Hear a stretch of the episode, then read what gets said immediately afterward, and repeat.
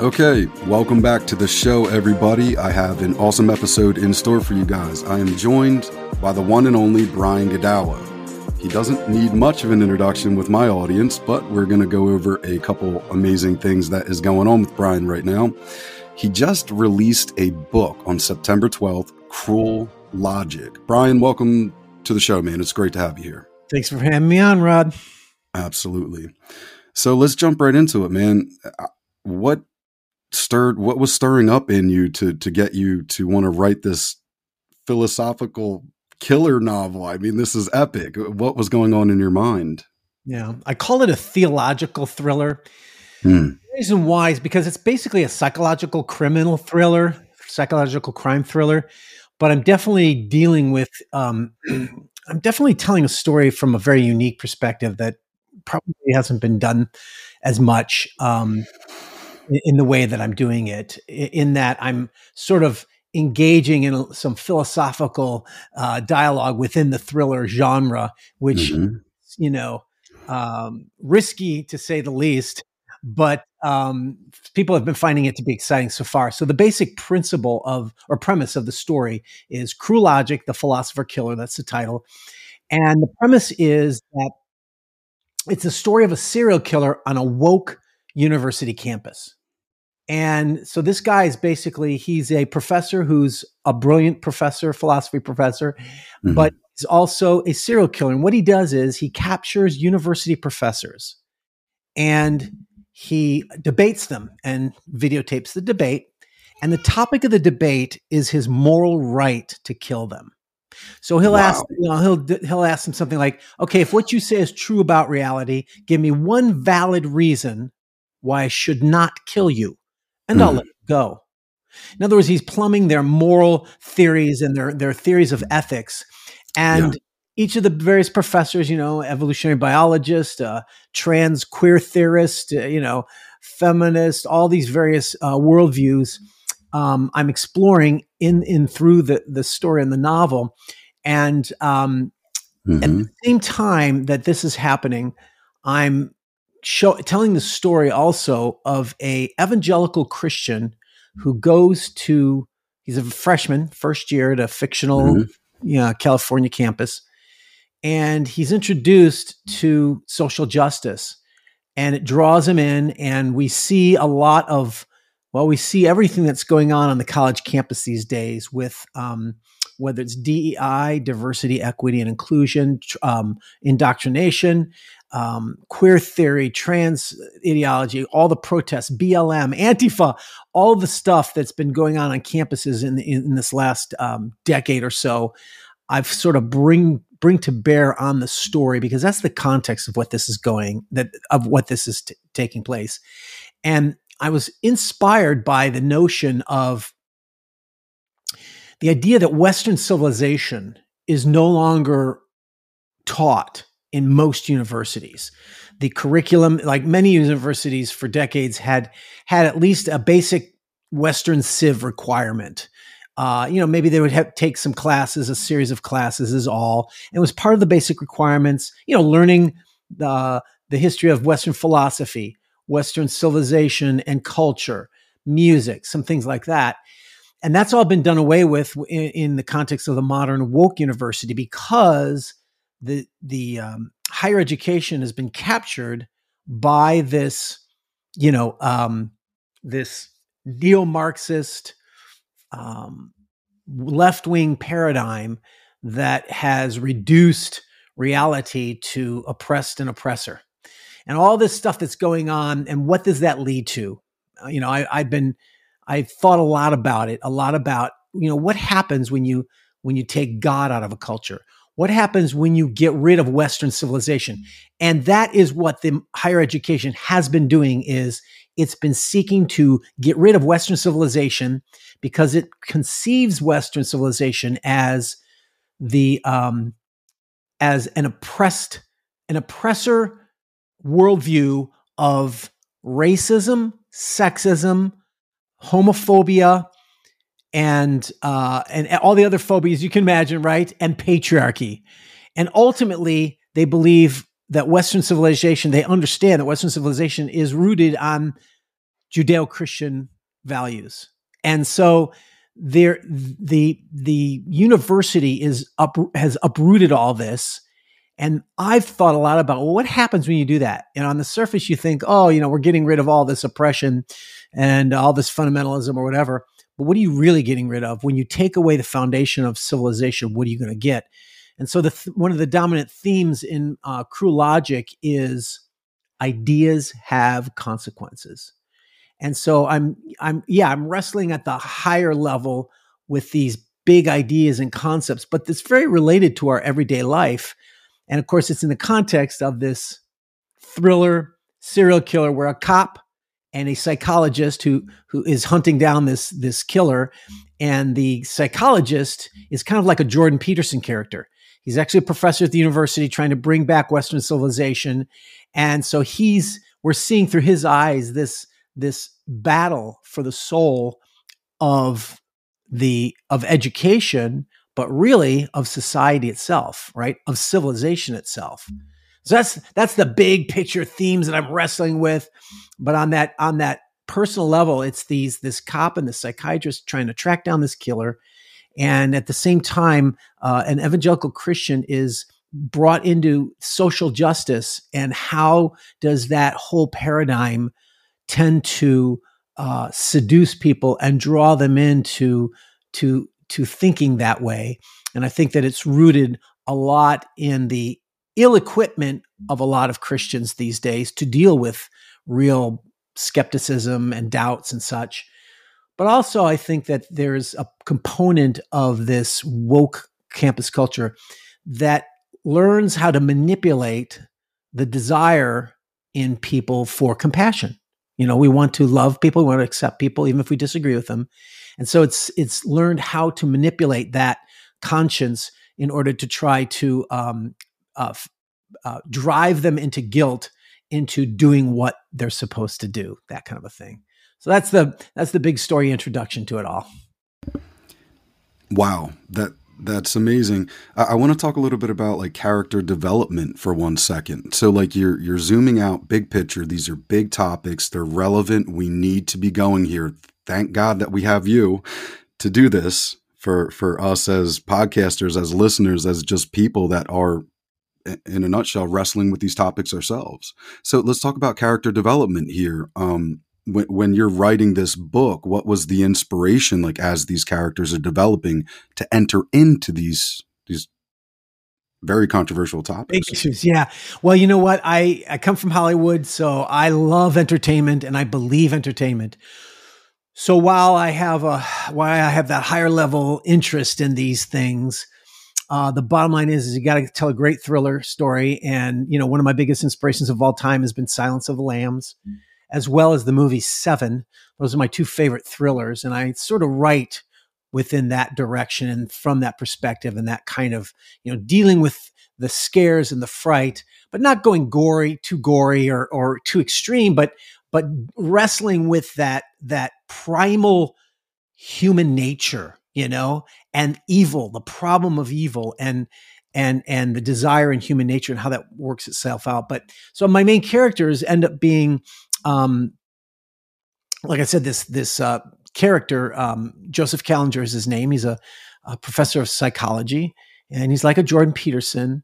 And so he's trying to bring back Western civilization into the university and of course he's being attacked by all the students by and and he enters into all the politics of the university. You know when when you go against the grain and when you go against the establishment what do they do? They try to take you out. They try to they try to uh, cancel you. So they're trying to cancel him and, and get rid of him and accuse him of things. So basically i have what goes on on these modern day campuses i actually drew from real events that have been happening in the in the last years that you can read about in the news. You know, you've got issues like the Evergreen University, where you know famous secular professors Bret Weinstein and, and his wife, you know, stood up to the mob of student protesters who were racists, trying to force white people to uh, white professors not to come in and teach. White, not to have white people even on campus for that whole day and they got shut down and canceled because they ref- they refused to follow that racist um, thought um, or you know that racist demand. But yet this is the kind of thing that's going on in a lot of universities right? And so then the students did became violent in their protests and some of the um, uh, professors were actually um, endangered at, at, moments you know because of their their violence as well as you know blm and antifa and the, the kind of things that they are doing all over the country so i'm bringing in all these components of our culture and I'm basing them all on what's really been going on. So when you read this story in Cruel Logic, it's not going to be outrageous things that I've made up. It's going to be this is stuff in the news. In fact, I've even footnoted some of it because I've I've sort of wanted people to realize, you know, this is not crazy stuff I'm making up. This is really going on, and I just want you to know that. But you can enjoy the story and and be entertained by it, and hopefully have the thrills and chills that that that a good thriller is supposed to have. Um, so yeah, so I so I've I've been inspired by Silence of Lambs. My my main killer, Charles Cullen, is a brilliant philosophy professor. So he comes from that that background. He's an Englishman, so he's got that English accent, and which I have in the audiobook as well. Um, but and then then the character is evangelical Christian, and you know my goal was to to tell a story of. I've been really sort of moved by what's called Christian deconstruction or Christian deconversion. This is happening a lot now where Christians will go to college and they'll lose their faith. Uh, but of course, that's been happening ever since we've had schools, right? But recently, that's just been a phenomenon, I think, because of podcasts. A lot of people have started their podcasts and they share their stories, and a lot of them are Christian celebrities, Christian musicians, or what have you, right? And so they're telling their stories about how they lost their faith. And, and I think that it's really sad because um, this is an issue that I think all Christians have to wrestle with. And dealing with the doubts in their life and the troublesome things like evil, you know, how, how can there be a God with such evil going on in this world? How could he let this go? You know, that kind of thing. And, and to honestly wrestle with these issues. And that's what I do through this character, Danny, and as he also gets introduced to uh, the social justice movement, how he gets sucked into it, because I think a lot of that is connected. And my my contention is that a lot of Christians today um, were will were really ill equipped to deal with doubts and skepticism. And so, for instance, a lot of churches, you know, they'll tell you all about Jesus and your prayer life and church and and reading the Bible, and the Bible's the Word of God, but they won't really give you the um, the background to defend that. It's sort of like just believe, just have faith, you know. And what happens is these Christians will then go to college and they'll, you know, they're taught just believe the Bible's the word of God. Every word's perfect. And the trouble is, is that it's not. It's not that way. It's the word of God, but it's not perfect. In the the the um, translations are not perfect in the way that you would expect them to be. But they're not told this. So when they go to college, they get introduced to Bart Ehrman, and they see the facts that have been hidden by Christians because they're afraid to deal with it, which is transmission errors and all these kinds of issues. There are apologetics uh, people who deal with this stuff, but not a lot of Christians know much about it. So when they get introduced to it, they lose their faith because it, it, these are facts that you can't deny, but they go against what what they've been taught is what the Bible is. So they've been mis- misdirected, misinformed, miseducated, and they're not equipped to be able to deal with atheism, with skepticism and doubts in a real deep way. And I think this is part of the reason, part of the reason why they're losing their faith is that. The other part is also, uh, I think, the sociology of a lot of Christianity, you know, with the seeker, seeker sensitive churches focusing more on trying to be relevant rather than truth oriented. And I think also not dealing with some of the personal issues that are shall we say, the dirty little secrets that that many Christians struggle with, but we don't hear a lot about, such as pornography. So I have my character in the story actually re- struggling with pornography in an honest, frank way. So I'm not here to make, I'm not here to write cliches or stereotypes. I want to be honest with all my characters.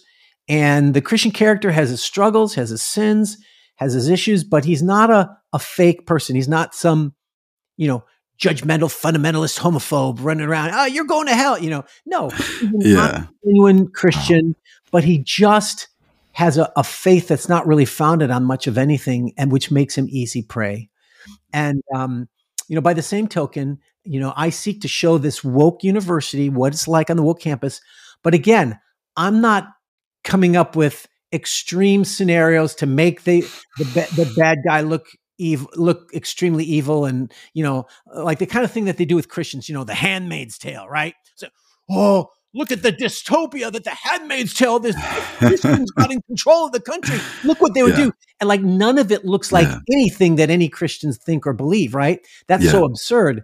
And it's amazing how people buy it because of their prejudices and biases. So I don't want to be like that. I want to be honest, even to the to the viewpoints that I don't necessarily agree with, and to this what's it like what's going on in the woke universities what's really going on wow. and so therefore i also show what is drawing people not just what's bad about it but what is it that's good about it that is making people being drawn into it and how do these things interplay and what's wow what's really going on so yeah i don't try to make straw men or cliches i mm. really uh, my goal as a storyteller is to be honest and frank about every viewpoint in the story. Mm. So that even though I definitely have a viewpoint as a storyteller, I want to uh, depict all the different viewpoints, all the different kinds of people that there are as best as possible and not yeah. slander them as, you know, cliches and stereotypes, which is what most people do to their Christian characters when they're attacking Christianity and, and stories and such. I don't want to do that back to them. You know, I want to tell a good story and one that might might at least draw people in with a with an honesty that that I hope will will ring true. Superlative. That's amazing, Brian. It's just a couple things that stood out. It's like how many men in the church deal with struggling with pornography. So as people are going to be reading this, they're going to identify struggles that yeah. they've either had in the past or are currently dealing with. So it's really going to emotionally tie them in now, and, and just it's it's phenomenal. You, you covered so much there, and we don't really have anybody else that that I'm aware of that is bringing into a it right into your home, into your lap, real life issues that are taking place real time under our nose where we can take this journey through a non-biased but but Christian perspective. And, and I think it's it's crazy cool that you know this guy is hitting up the campuses and just taking out you know all these false ideologies because it's kind of like that's what the gospel really does at the heart of it and it's phenomenal phenomenal so now, don't get me wrong. He's a bad guy. He's the villain. Uh, yes. And he's not just making a philosophical point. I'm not going to reveal the twists that occur in the story. There are definitely, he's, he's, there's yes. more to his story than just that. And, um, but that's where it begins. That's, that's the sort of premise. Yes. You know, I, I actually got this idea from a, a Christian apologist that I loved to listen to mm. years ago. He was back in the 60s and 70s. He was famous. His name was Walter Martin Okay. And Walter Martin, he wrote Kingdom of the Cults. Anyway, he was a rascal. He was a um, he he had a good sense of humor. That's why I liked him. And so he was talking on this old radio show that I was listening to, and he was describing his frustration with some atheists. One in particular, he was debating with, and he was trying to say, "Hey, look, look, you know, he's like, he's he's like, you know, your atheism doesn't provide a foundation for morality. He's like, what are you talking about? I believe in morality. I believe murder's wrong, and I don't believe in God. He's like, yeah, that you true, you do, but you don't have a foundation for it because your atheism is contradictory. And he got so frustrated that the atheist couldn't think about his thinking. You know, he couldn't realize what's the foundation of what I'm thinking. And so he just got so frustrated. He got to the point, he's like, okay, look, it's 1940s. I'm a Nazi with a gun pointed at you. You're a Jew. Give me one reason why I shouldn't shoot you. You know?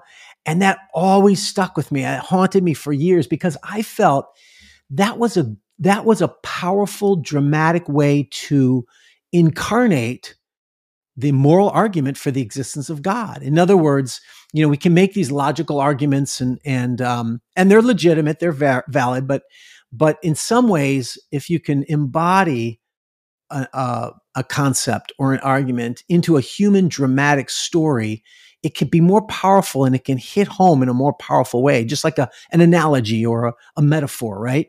And that's kind of what that did for me. It like, wow, that really encapsulates encapsulates the the moral problem that atheists really have because they will attack Christianity, you know, if there's a loving God, if there's if he's all powerful and all loving, then why is there evil, right?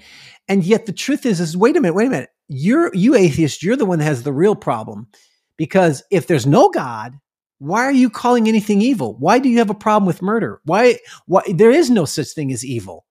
There everything is permissible as Dostoevsky had said, right? And and interestingly, I find Dostoevsky's, you know, uh, his sort of um, expression of this same argument in Brothers Karamazov was one of the best expressions of it with Ivan debating Alyosha about, you know, this, this, you know, against the love of God. You know, how could a loving God create a world in which this girl is beat up and tortured and raped by her own parents and smeared with excrement, right? And it's just this horror that he, but he, he really captures the profound, um, uh, uh, emotional movement and, and psychological disturbance that evil should give all of us, including Christians. So I'm actually trying to wrestle through with this problem of evil and God's existence and how do these things coexist in a world. Um, I want to wrestle with it honestly because I do believe it's the universal uh, conundrum or it's the universal struggle in all of our hearts. And as you get older, as the more I live, the more I become acutely aware of the suffering and evil that's in the world and how unjust it is in, in many levels, right? And I think that that when you have that concern and you're and you think through if you're an honest person, you're going to say, "Hey, look, this does cause me trouble. It's not easily answered just like that." Um, and so I want to I want to wrestle through with that issue too on that deep human, psychological, and spiritual uh, level. So, what do you hope that, like, let's just say a non-believer would take away big picture, and and even personally, like, what kind of goes through your mind? And then let's let's make this a two part. That with a Christian, what are you really wanting them to see highlighted big picture, and what is your hope through the this story to to really gra- grasp them deep on the inside? Um, yeah, do I don't know. I mean, that? that's an interesting question. Do you know? I don't know I guess I don't know if I have a specific, if I have a specific thing I want a, an unbeliever to know or get out of it or a believer. When I write a story like this, I come at it from, you know, as we mentioned, these big picture issues. And so I'm wrestling with a deep, multifaceted, multi perspectival issue. I'm actually rather than seeking to prove something or seeking to make my readers see something, I'm seeking as a storyteller to honestly enter into the story, enter into the issues that I'm that I'm wrestling with and to try to explore it from many different viewpoints and to be truthful and honest about them and fair. So don't get me wrong, as a storyteller, I definitely have a viewpoint, but in order to be a good storyteller, I want to, uh, even if I have opposing viewpoints, I want to show the best of those viewpoints in a story because people embody uh, these viewpoints in the way they live and the choices they make, the moral choices they make, right? And like I said, I, am not out to um, make, I'm not out to, uh, you know, make paint stereotypes and cliches and, and political propaganda. I want to, I want to wrestle with the human condition in an honest way and that means, you know, giving giving your opponents their fair shake, so to speak, you know, depict all the varying viewpoints with the best they, they've got, and then seek to try to tell a story of how I think this this can work out, how I think this works out in the real world, because the the ultimate, you know, one of the dominant themes in the story is ideas have consequences. So if you really lived consistently with some of these ideas that people have, what would it really look like? I think many people really do have a lot of beliefs and they're very convicted about them, whether believers or unbelievers. It, it doesn't matter. They have strong convictions.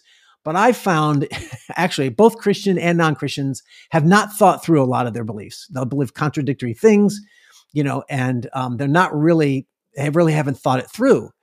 And, but while, while I am intrigued by philosophy by worldview thinking, I also understand that not everyone thinks in those terms. Not everyone cares about philosophy or, you know, theology, right?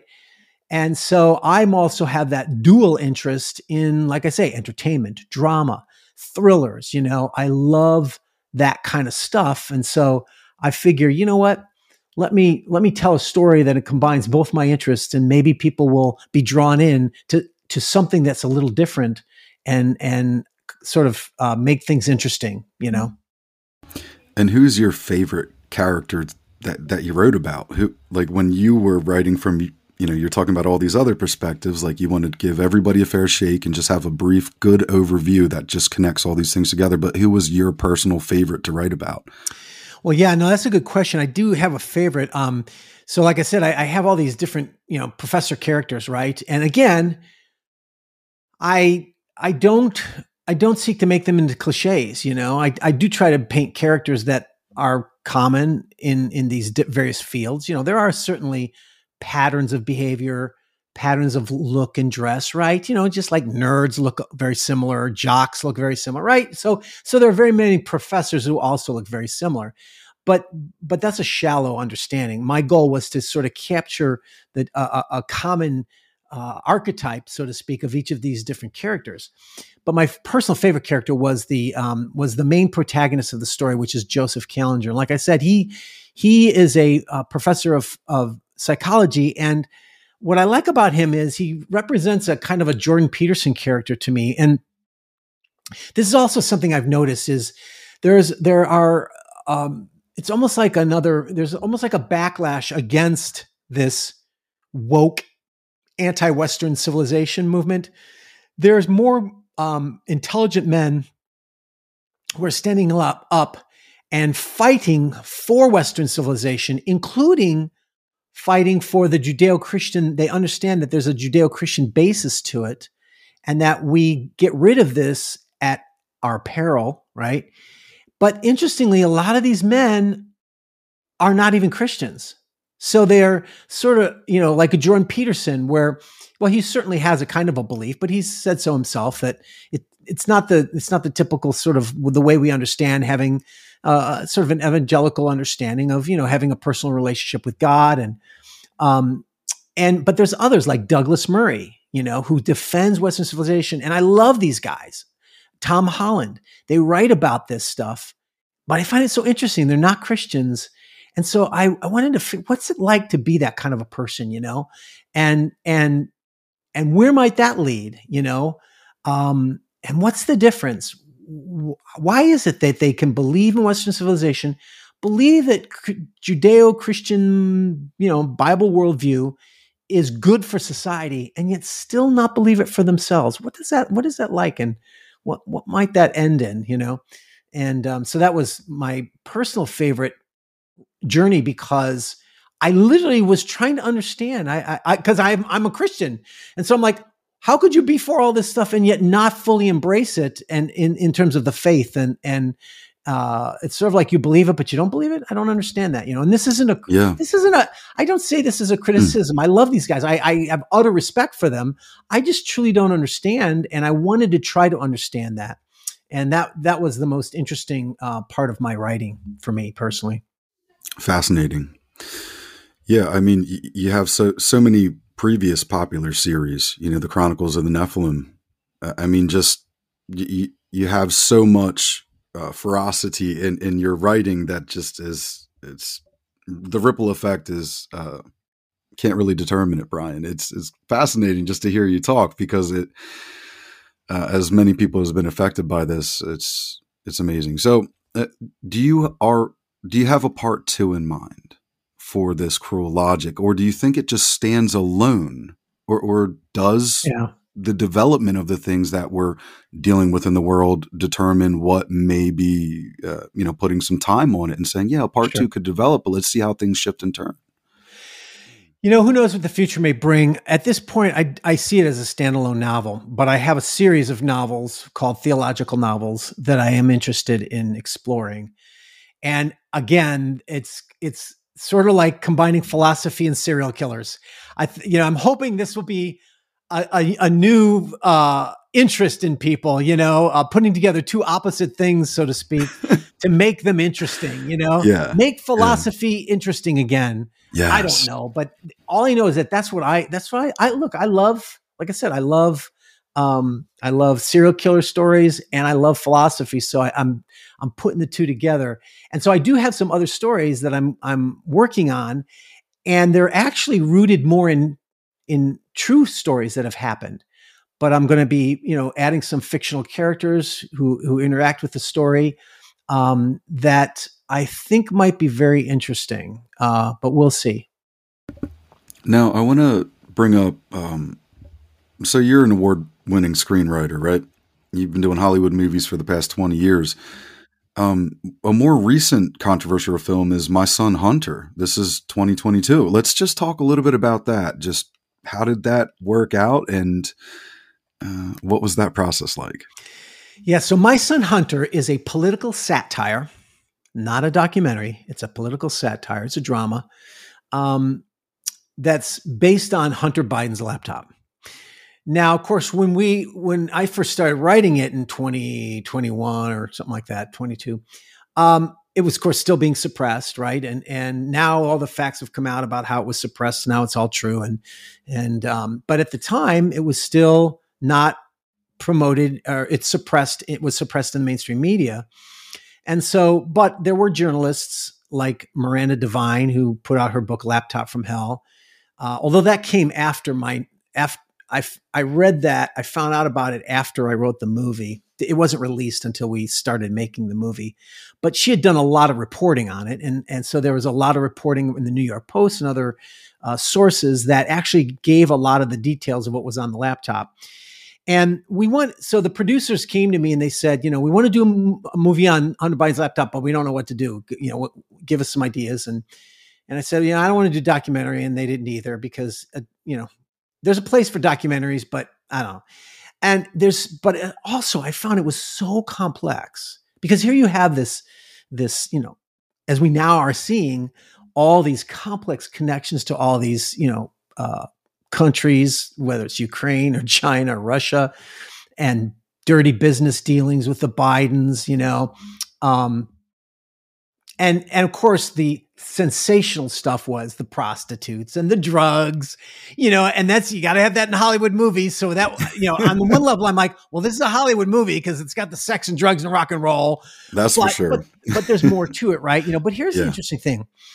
When, wow. both the producers and I, when we developed the story, um, and mm. and so they they they came to me and said, you know, yeah, what, what can we do? And I thought, well, you know what, I was really inspired by The Big Short um, and and the Wolf of Wall Street kind of. I mean, the the technique that was used where they they do a political satire and and they do a lot of creative things like they break the fourth wall where they talk to the audience and you know they do all these you know funny quirky things that allows them to cover a lot of time and a lot of issues quickly and that's what this was and and I didn't want to get bored and I want to pick the most highlights but how do you how do you link all these things together? Well you can do it through satire because it's comedy and that allows you to make a lot of jumps and make connections that you couldn't do in a normal traditional story.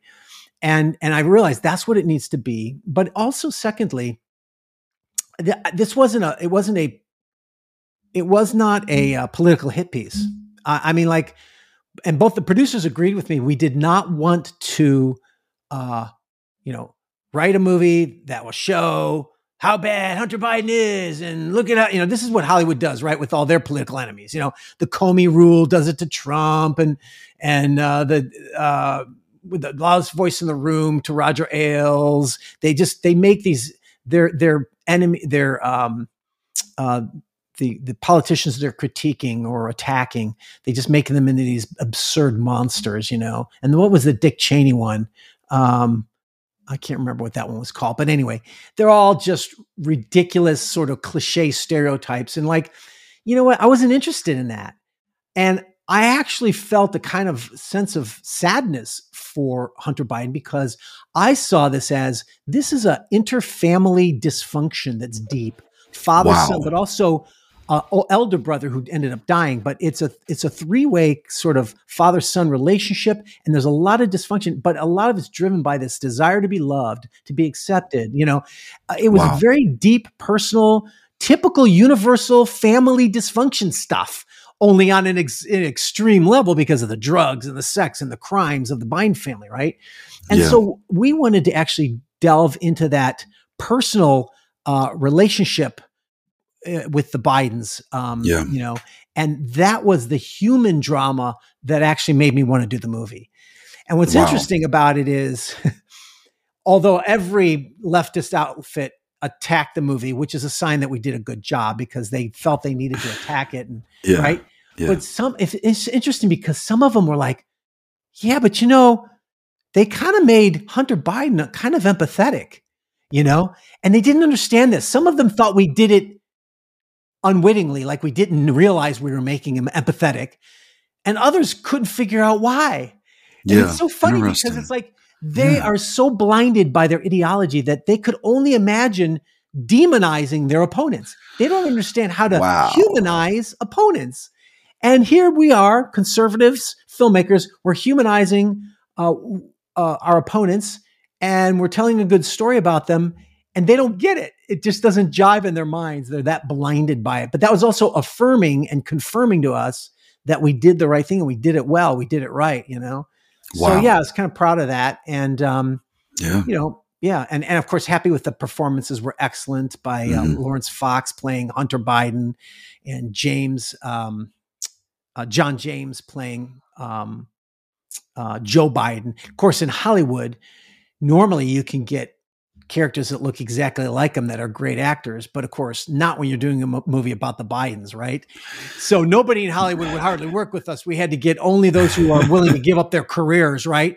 But fortunately, they still we still did a pretty good job because uh, Laurence Fox looked pretty good as a hunter, and he was a fantastic actor. John James was quite heavy and and and a lot more yeah. deep of a voice than than Joe Biden, but his acting was so well that you know you you, it drew you into the story anyway. I was able to put aside the fact that okay, he doesn't look exactly like Joe, he doesn't talk exactly like Joe, yeah. but he's got the character down, and that's yes. the most important is is finding the true. soul of the character. So all that was happening, I think, all that that happened with that with that movie pretty well. But of course, Hollywood mm. would not distribute it; they couldn't get it distributed anywhere. So even to this day, you can only see it online streaming um, at mysonhunter.com. Mm-hmm. And uh, you know, for pretty, I think a pretty good price. I don't know if it's rentable or, or you have to buy it or not, but yeah, so that's where we were with that. And, uh, I was kind of surprised that uh, oh so so now that all this stuff that's now coming out and being covered on mostly in Twitter, not on in the mainstream media still. It's X now, right? It, it's X, Twitter, yeah, X. X. It's like yeah, it's, I can't even keep up with it. Yeah, yeah. it's kind of funny. but but the stuff that's now coming out, it's so funny because I'm looking at this yeah. stuff and it it's not new. None of the stuff that they're reporting exactly. on. Oh, and this email is where he's called him the big guy. It's like, oh, this stuff was it was known years ago when I was writing the script. So nothing yeah. is new. So I'm kind of proud of the fact that I ended up picking all the most interesting things for the story. That also happens to be the the um, the revelations now that are coming yeah. out about what was really going on. And and so it's like, oh, wow. we picked the right we picked the right component elements for the story um, yeah, so I'm proud of that. Wow. Yeah, that that's that's quite quite a journey, man. I, I love one of the highlights. I'll just comment on real quick before the next question is you didn't try to demonize Hunter Biden. Like yeah. intent, you just were honest to the process, and, and I think I mean that he's that, a pathetic he's yes, a tragic. We all know that. Yeah, he's tragic, right? And and yeah. he's kind of a hero, but he's a tragic hero. In other words, yeah. his bad choices lead to his demise, and that's yeah. what a tragedy is all about. But of course, in this in the reality, it's not wow. going to happen that way, right? He's going to get away with his crimes, sadly. So we actually deal with that in the movie as well. I deal with the fact that we all know that justice is not going to be played out and so let's have a let's see what a fairy tale ending really is like in a movie, that kind of thing. amazing, amazing. And uh, I'm going to put links in the show notes, you guys. So as we just kind of go through these different, you know, screenwrites and movies and and uh, Brian's books, you guys will be able to find all those details in the show notes. So let's kind of like even walk back to 2011, Alleged, right? Let's talk a little bit about this is a screenplay, it's award winning feature film. Um, what yeah. won best narrative uh, feature and actors awards and six major film festivals. That's phenomenal. Yeah. Uh, just let's do a brief overview on that real quick. Honestly, I I, I forgot about all that. uh, but yeah, that was a fun that was a fun movie to write. Uh, so that's yeah. based on the Scopes monkey trial, right? So we, yeah. you know, and Fred Foote was the investor and the and the producer and and executive producer that he really wanted to tell the true story that had been you know, when you hear Scopes Monkey Trial, what do you think? Whatever it is you think, it's all based on this this um, uh, propaganda of like these podunk, ignorant Christians standing up against the great edifice of science and knowledge. You know, it's just ridiculous. What does everyone know? Inherit the Wind, which was a play and a movie, even though it's like, you know, I don't know, from the 60s or something, 50s. Everyone knows that. And yet that is a complete farce. It's a complete falsehood. And um, so Fred wanted to sort of, well, let's tell the, the true story, but be fair. Again, we're not going to demonize the way they demonize Christians. We're not going to demonize the atheists, but we wanted to show, you know, from from both sides, Clarence Darrow and William Jennings Bryan, of course, we had some great actors. Fred Thompson, they're both deceased now. Brian Dennehy and Fred Thompson played those two titans, you know. And we show that that battle royale, as it's called, as it was called, mm-hmm. um, but in a way that we also wanted to show the cult. Again, this is one of my themes: ideas have consequences. In that story, I said I wanted to deal with the consequences of this idea, not wow. just the trial and and the battle that was going on at the time but we we brought in something that was actually historically occurring at the time, which was euthanasia. Yeah. And how euthanasia was based on the social Darwinian view. It took Darwinism and brought it to its logical conclusion in society. Mm. And of course, now people say, "Oh, this that you know that that was misinterpreting evolution. That's twisting it." No, actually, it was yeah. just being consistent, and that's the bottom line. And Clarence Darrow actually did believe in in evolution, and he actually did believe in euthanasia. Mm. So he's really a, a villain, and mm. it's interesting because he's one of the greatest, you know, um, uh, uh, defender uh, lawyers in, in liberal history. But he wow. was quite a quite the monster. In fact, that was the guy before, and we brought this into the movie too. The fact that before the trial, he had also um, defended Leopold and Loeb, who were these two college kids who murdered a 14 year old boy mm. and their defense literally because of evolution was still popular and well known um, and these kids were upper elites who mm. just killed some kid that they happen to know but they did it more out of a nihilistic sort of curiosity Mm. And so they were educated and they had actually studied, they were actually known about Nietzsche, Friedrich Nietzsche, and his hmm. worldview, hmm. and um, as well as evolution. And so Clarence Darrow in the trial actually made the argument that, you know, hey, these wow. these boys believed it and and and we're being taught this. So can you blame them? if they've been taught that we're animals and there's no morality, you know, they're they're soup, they're Ubermen, Ubermensch, they're overmen, um, Mind blown. Why yeah. not? Wow. You know, I mean, how can you blame them? The point was, was yeah. they're not to blame. Society has taught them this. And, wow. and here he believes in it, but he's also justifying it. He was truly an evil monster, you know? And yeah. so, uh, anyway, we brought a little bit about that reality. And in other words, this is all ideas have consequences in society. It's not just this, oh, Christians are Christians are idiots because they're suppressing science. No, it's if you're teaching this stuff, if you teach people that they're animals without morality, it's no surprise that they're going to act like animals without morality.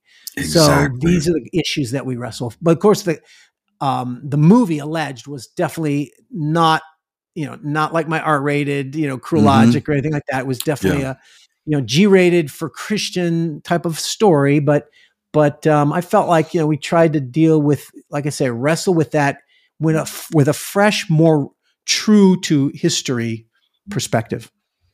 Yeah, and I just wanted to bring up a couple other things to stir up some interest, just so people you just have such a long list brian i just want people to just be aware of of what you've done what you're doing and and even what you will be doing in the future so let's talk a little bit about um you, you know you're a founding member of the arts and entertainment ministries in la uh, we'll just take it from there and just tell us uh, what you're a founding member of, what you're supporting, uh, and what's close to your heart in these days right now. Yeah. Well, these are organizations that I've been involved in mostly when I was in LA.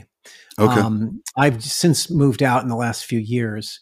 Mm-hmm. Um, mm-hmm. But uh, yeah, I've been on boards. I've been in, like the Biola Task Force, which is for film. Uh, it's it was like with Hollywood professionals helping students to uh, to you know adapt and come into the real world of hmm. filmmaking. And the arts yeah. and entertainment as a ministry to Christian artists that was in L.A. Um, yeah, several of these these organizations I belong to, where I've just tried to be a part of something that is is um, helping to inspire the next generation and also and also communicate to the church a better appreciation for the arts in general because mm. we have not had the best reputation the church has not had the best reputation with the arts um, wow you know it's often rejected it because of the the risk taking that art is the the eh, you know it yeah mm. it sometimes pushes the pushes the envelope and sometimes it goes too far but the point is is the church has tended to have less of a support of of art. And um, but we you know we've had our good days and bad days i think. But that's sort of the other part where you know i've even written books like hollywood worldviews which was my my desire to help christians watch movies more intelligently. Don't just throw out all the sex and violence so i don't it's all bad.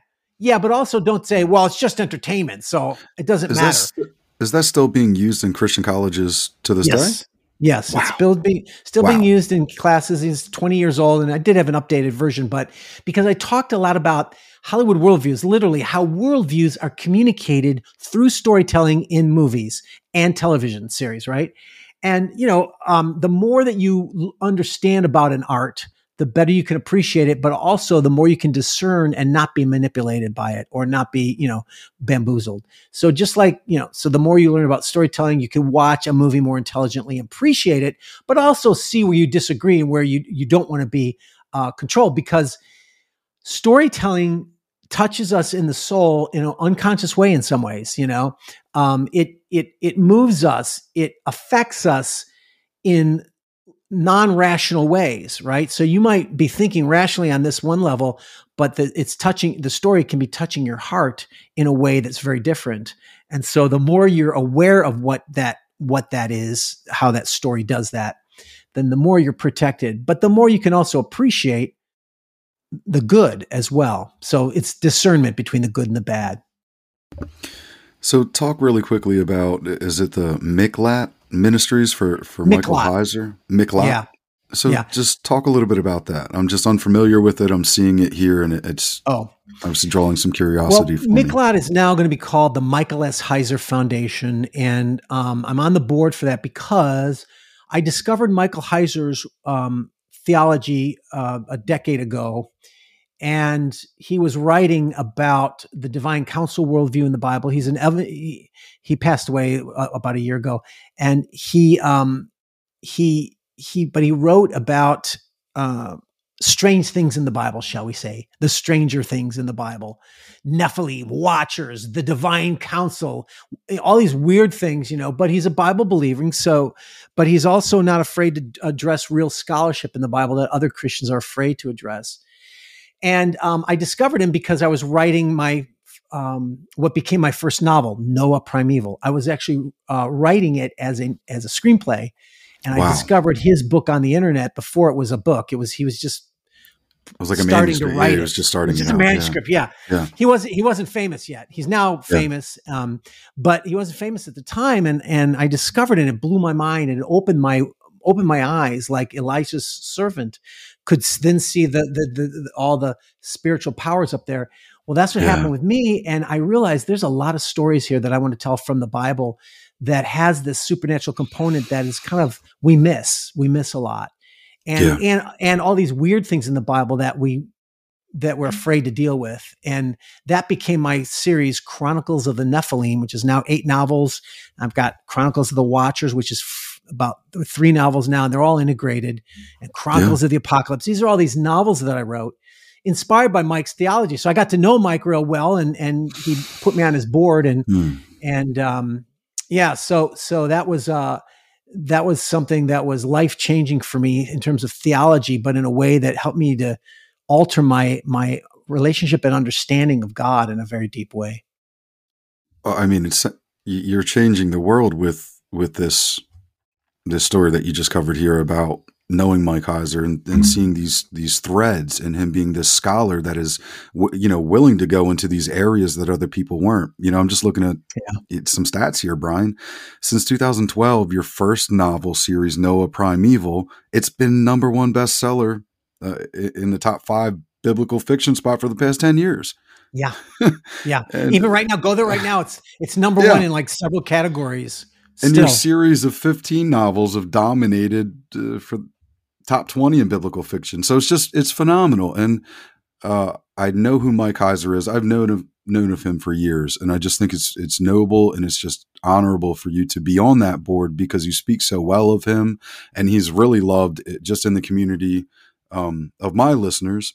You know, I never got Mike on the show. I reached out to him. I ah. to say like 21 and, um, he was busy because he really was drumming up a lot of interest a yeah, lot of interest. He was and, uh, just exploding. I mean, oh yeah. man, this is one of those things where like, Lord, why? Why do you take some of the best people? You know, but God used him in a great, mighty way, and He's yeah. inspired many of people like me who have taken. His teaching and we we've pushed it further and yes. into other realms. And so well, it's just in the form of storytelling, just in the, yeah. this form of storytelling, what you're doing, which we we talked about a, a, few years ago. Last time I talked with you, Brian, the power of storytelling, and just it's that's yeah. what the church is lacking in. Like you were speaking about earlier, the church does lack in that power of storytelling because it's kind of like mundane. They just kind of read some churches, not all, not all. Mike Heiser's church would have been, uh, you know, if you would have been at church with him and he would have been at the podium, you would have been gripping your seat. But yeah, and uh, I love to see how you know God has this calling for you. You're obviously on the path. He's been opening doors for year, year after year after year, and the abundance and the blessing that yes. that you're you are in God working in and through you to just open up these other paradigms. Some of us can see this really well some of us see this but but to get bigger picture revelation is is key especially in this age of technology brian so yeah. let's as we kind of start to wind down a little bit just tell us like um, anything cool going on lately you, did you get any cool vacations this past summer and what's on the horizon just what's going on in brian godawa's world not a lot, to be honest. You know, we moved to Texas actually a few two and a half years ago, and just loving yeah. it here. We escaped Los Angeles, wow, and um, just been loving it, but you know, just trying, just enjoying living a normal life and being, you know, heavily involved in our church and um, trying to resettle in this. Listen, we lived in California for 30 years, so it's, it's an adjustment. It's yeah. a big adjustment because as bad as California has become, hmm. um, and as bad as as the cities definitely are, there's yeah. much beauty and there's much that we do miss from California, and we realize how much we've become Californians, you know, and how we don't certain ways that we don't fit in, even though our values are very much like um, the Midwest and Texas and such. Yeah, um, there's still much of us that yeah we we're, we're, different people now too because of where we've we've come from. So, you know, it's it's been it's mm. been a lot of adjusting to that. And in the meantime, then I'm just been you know trying to um, continue to do my writing. Uh, ministry, my writing calling. Um, so I, you know, I usually write like a script a year, a movie mm-hmm. a year, and a book or two a year but uh, I've slowed down lately and I'm trying to get speeding back up again. And hmm. so now, you know, I'm continuing my Chronicles of the Watcher series, um, as well as the next theological thriller novel. So now I've kind of got two pathways that I've got to to wow. work on, and we'll see if I can keep up the the pace there. But um, yeah, nothing nothing big, nothing special. Actually, just enjoying a normal life, but one that's I've got to focus on this storytelling and it really is a calling because as you mentioned w- what i write is i do you know my i i love to, to i love to tell entertaining stories but i also love yeah. to communicate truth and the kingdom of god in as wow. in as entertaining way as possible to people and i really have received been receiving a lot of uh, responses from readers you know contacting me and just saying you know, you've brought the Bible alive. The Bible is getting dry to me. you've brought it alive again. Yeah. And I'm, it's, but I'm going back to the Bible to reread it. In other words, the, yeah. my storytelling is inspiring them to go back to the Bible, not just just read more of my books, but it's like, yeah, re- go back and reread that Bible, seeing it in, with fresh eyes, and that's exactly what happened with me and reading yeah. Michael Heiser's material, and and discovering yeah. this new thread line that's been there all along, and yep. um, yeah, and it's just inspiring Christians to be able to uh, understand mm. and interpret the Bible through the ancient Near Eastern and Hebrew mindset, not our modern Western mindset that has just yeah. transformed many people. And it's been a, a pleasure and an honor to be a part of that. Yeah, and we're we're just excited to see as you just keep working in your gift and and keep doing these things, just bringing greater revelation and getting people to read their Bible again and ultimately develop a personal relationship with Christ from my perspective that's kind of the goal here on the podcast is we have a really wide spectrum of topics we cover. I don't want to leave anything out. I mean, don't get me wrong there's certain things I'm like nope, don't want to go there, but you know, we don't want to be a stranger to these bigger ideas. The church has kind of boxed in a lot of this thinking. And what you're doing is blowing the roof off of it. And we're, shooting up five ten stories in the ideas of what we really need, at least a, a minute basis uh, we got to have some language for this stuff. Um, and one thing I wanted to say earlier with the question that you know I had asked you uh, with cruel logic was there anything that you wanted a Christian to see versus maybe you know a non-Christian that was reading it? And like the reason I asked that is because I'm like visualizing and thinking just about when you're talking, and I'm going. So many people are stuck in these narrow trajectories of what they they just want to stay right here, and, and whether it's politics or whether it's everybody has hurts and pains and, and the way that they were raised, but I, am hoping that it would just cause them to, to, take one little step over and go, oh, well, that's interesting. And yes. it opens and widens this track. Not saying yes. that, you know, that's the answer, but getting people out of this narrow, aggressive, you can't tell me anything, we can't yeah. communicate, we can't sharpen on each other ideas that's really helpful. so I highly recommend you guys go pick up Brian's new book. And uh, Brian, let's close out. Just give us some motivational words for my listeners. Just, you know, give us some edification here, real quick. Oh, I don't do know, Rod. Uh, we're living in crazy times. Give us yeah, a little yeah, bit of edification sure. here. Just you uh, know, let me tell you. Yeah, in fact, that a lot of my storytelling too is a response and a reaction to the extreme polarity the extreme hostility that is building in our culture. And I'm capturing that reality as well in my story. And I'm trying to show at least point in the right direction because stories aren't systematic theologies. They're not f- complete philosophical discourses. You know what I mean? Like uh, stories challenge you to think things through a little bit more. They challenge you to think from a different perspective. That's my goal not to complete everything and to provide a complete summary of all truth or you know that's ridiculous but but i i'm telling my stories to try to help people to start to see things differently and not fall prey to that very um, hostile yeah. Uh, polarity wow. that is breeding violence in this culture yeah. it, and i see it happening and i see it coming and it's getting stronger and i deal with that mm. very issue um, in in cruel logic, ideas have consequences, and violent ideas have violent consequences, and we've got to we've got to somehow we've got to um, band together mm. against this. And I don't know how you know there are people who are of differing viewpoints who are banding together. You know, like those who support free speech. You've got left and right, Democrats yeah. and Republicans who do believe in free speech and supporting it but uh, we need more and beyond that because the the commanding heights of the culture have been captured by this woke monster, and at the heart of it is hatred and yeah. violence and separating people. So we're tr- we need to seek mm. to hmm. draw together and stop this demonization yeah. of your of your opponents. Very very well said.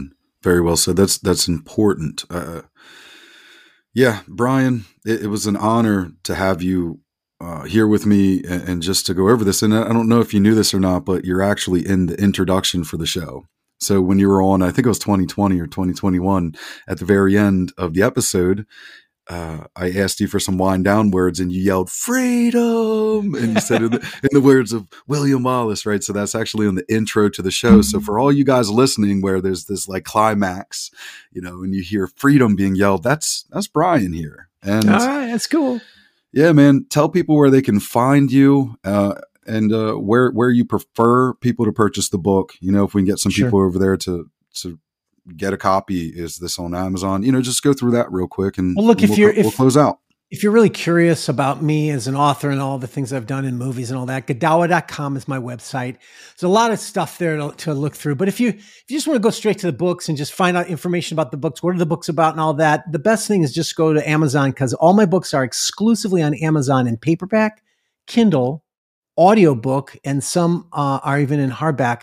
And you know, you go there and you find like the Godawa's author page or the series page for Chronicles of the Nephilim, and it'll, it'll give you a big lowdown on what what the books are about and what you can expect right there on Amazon and, and buy it right there. So yeah, everything exclusively on Amazon. And my name is spelled G O D A W A.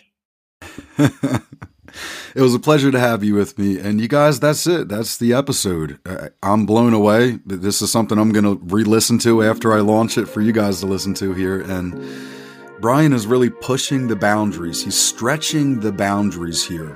And this is, this is honorable, you know, and we're, we're a working body so his function is important because we all work together and we're supposed to be processing this information and encouraging each other through the process. So that's it. That's the show. Share this one with a friend, family member, with your coworker. God bless and goodbye.